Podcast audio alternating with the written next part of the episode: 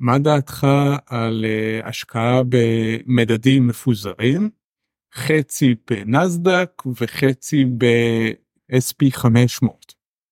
זו שאלה שבזמן האחרון חוזרת המון פעמים. וזה תמיד מזכיר לי כשאני רואה את השאלה הזאת מזכיר לי ניסוי שראיתי שעשו פעם בארצות הברית. הלכו לקבוצה ראשונה של אנשים ושאלו אותם אמרו להם אתם צריכים עכשיו להשקיע כסף לקראת הפנסיה שלכם. מה דעתכם כמה איזה אחוז מהכסף לשים במניות איזה אחוז מהכסף לשים באגרות חוב לא כל כך משנה כרגע מה זה אגרות חוב מה זה מניות עצם העיקרון או החשוב. חלק גדול מהקבוצה שנשאלה את השאלה הזאת שמו חצי חצי את הכסף שלהם חצי באגרות חוב חצי במניות. אחרי זה הלכו לקבוצה שנייה של אנשים ואמרו אתם צריכים לחלק כסף לפנסיה יש לכם אפשרות להשקיע אותו בקרן שבה חצי מהנכסים באגרות חוב חצי מהנכסים במניות או בקרן שכולה במניות מה אתם אה, בוחרים לעשות. והתשובה המפתיעה הייתה שגם עכשיו אנשים אמרו חצי חצי לחלק את הכסף שלהם. שאם תחשבו על זה אז אם הם היו שמים את כל הכסף בקרן שממילא מחזיקה חצי חצי אז היה להם את אותו הרכב כמו התיק של הקבוצה הראשונה של חצי מניות חצי אגרות חוב זאת אומרת חצי בנכסים שהם בסיכון סיכוי גבוה חצי בנכסים שהם בסיכון סיכוי יותר נמוך. ברגע שהם חילקו את הכסף לשתי הקרנות חצי חצי אז מה שהם קיבלו בפועל זה שני שליש מניות שליש באגרות חוב. כדי לשלול את האפשרות שאולי חלק אה, חושבים שזה המדיניות הנכונה אז לקחו גם קבוצה שלישית שאמרו לה קרן אחת חצי חצי קרן שנייה הכל בעקבות חוב וגם פה אנשים חילקו בין שתי הקרנות חצי חצי. כלומר למעשה אנשים מה שהם רצו זה לחלק את הכסף שלהם לשתי קרנות בלי להתעסק בכלל בשאלה מה מחזיקה כל קרן ומה מתאים להם אל הפנסיה או מחוסר ידע או מחוסר עניין לא כל כך משנה. ותמיד כששואלים אותי חנוכה בין הנסדק לבין sp 500 אני נזכר במחקר הזה כי אם תסתכלו על גם על נסדק וגם על sp 500 שבע המניות הראשונות שתופסות כמעט חצי מכל אחד מהמדדים האלה זה למעשה אותם מניות בדיוק. זאת אומרת אנשים שחילקו חצי חצי בעצם קנו מייקרוסופט אפל אמזון אנווידיה פייסבוק אבל כל אף פעם קראו לזה בשם אחר בפועל הם קנו בדיוק אותו דבר והם פשוט יצרו לעצמם יותר סיבוך בפעולה. עכשיו כשאני אומר את זה לאנשים אז הם אומרים אבל תסתכל הנסדק עשה הרבה יותר בשנים האחרונות אז קודם כל דגש על בשנים האחרונות זה לא אומר שום דבר על מה יהיה בשנים הבאות. אבל גם אם זה נכון זה עדיין לא עונה על השאלה למה לא תשימו את הכל בנסדק לצורך העניין. אנשים אומרים לא הכל בנסדק זה מסוכן זה רק טכנולוגיה טכנולוגיה זה מאוד תנודתי וכן הלאה. רגע תעזרו לי.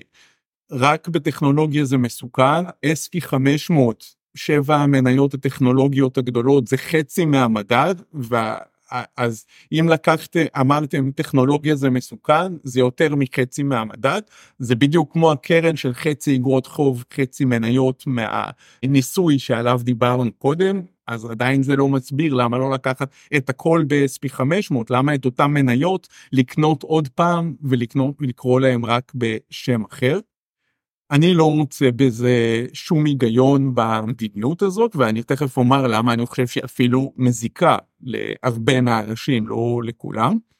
אם חושבים ש-SP 500 הוא לא מספיק מפוזר מסיבה כזו או אחרת אז צריך לקנות עוד מדד שיהיה יותר מפוזר ועדיף מדד בודד ש...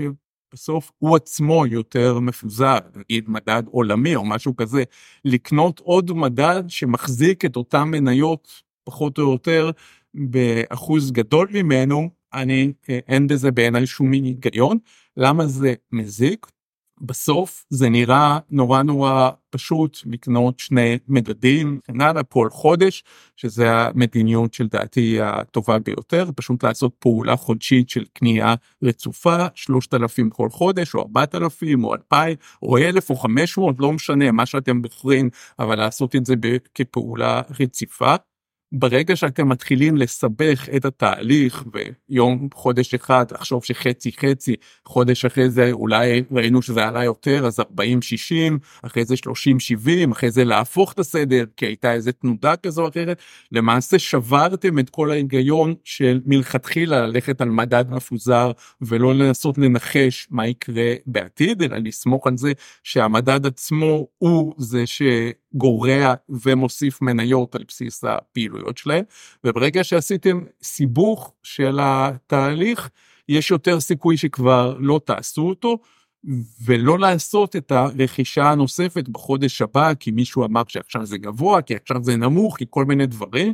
בממוצע זה הרבה יותר גרוע מלבחור את המדד שאולי לא יעשה את העלייה הגבוהה ביותר בעשר שנים הקרובות וזה תוך כדי הבנה שאין לנו שום דרך לדעת מהו המדד שיעשה את העלייה הגדולה ביותר. מבחינתי הדרך הנכונה זה ביום הראשון לעשות חשיבה מסוימת, לבחור מדיניות ומאותו רגע לעבוד כמו אוטומט כאילו התחייבנו חוזית לעשות את אותה פעולה כל הזמן לא משנה אם הייתה ירידה אם הייתה עלייה וכן הלאה. מקווה שזה עונה ותודה רבה לשואל אני מאוד אוהב את השאלות שלכם כי זה עוזר לי להבין על מה כדאי לעשות את הסרטון. ביום רביעי הקרוב ה-28 לפברואר יש שידור שאני עושה שידור זום מיוחד בחינם יחד עם אה, עוד שותף אתם תראו בשידור עצמו. עם הצעת השקעה שהיא בעיניי מעניינת מאוד בארצות הברית, לא תקרות, לא בניינים, לא הדברים הרגילים, אלא משהו קצת יוצא דופן שאני לא הכרתי אותו עד לאחרונה. אז למטה יש קישור להרשמה ואני ממליץ לכם מאוד אה, להירשם ולבוא. כמו שאתם יודעים, גם אם כרגע אין לכם מה להשקיע ואין לכם כסף, אין לכם פניות, אתם במילואים או כל סיבה אחרת, מכל אחד מהשידורים אפשר להפיק משהו נוסף, אני מניח שזה יהיה מעניין. ולהרחבת ידע, אני עוד לא ראיתי אף אחד שחשב שהיא לא טובה. אז uh, נשתמע, שימו לב גם לכישורים האחרים שלמטה, ותודה על ההקשבה.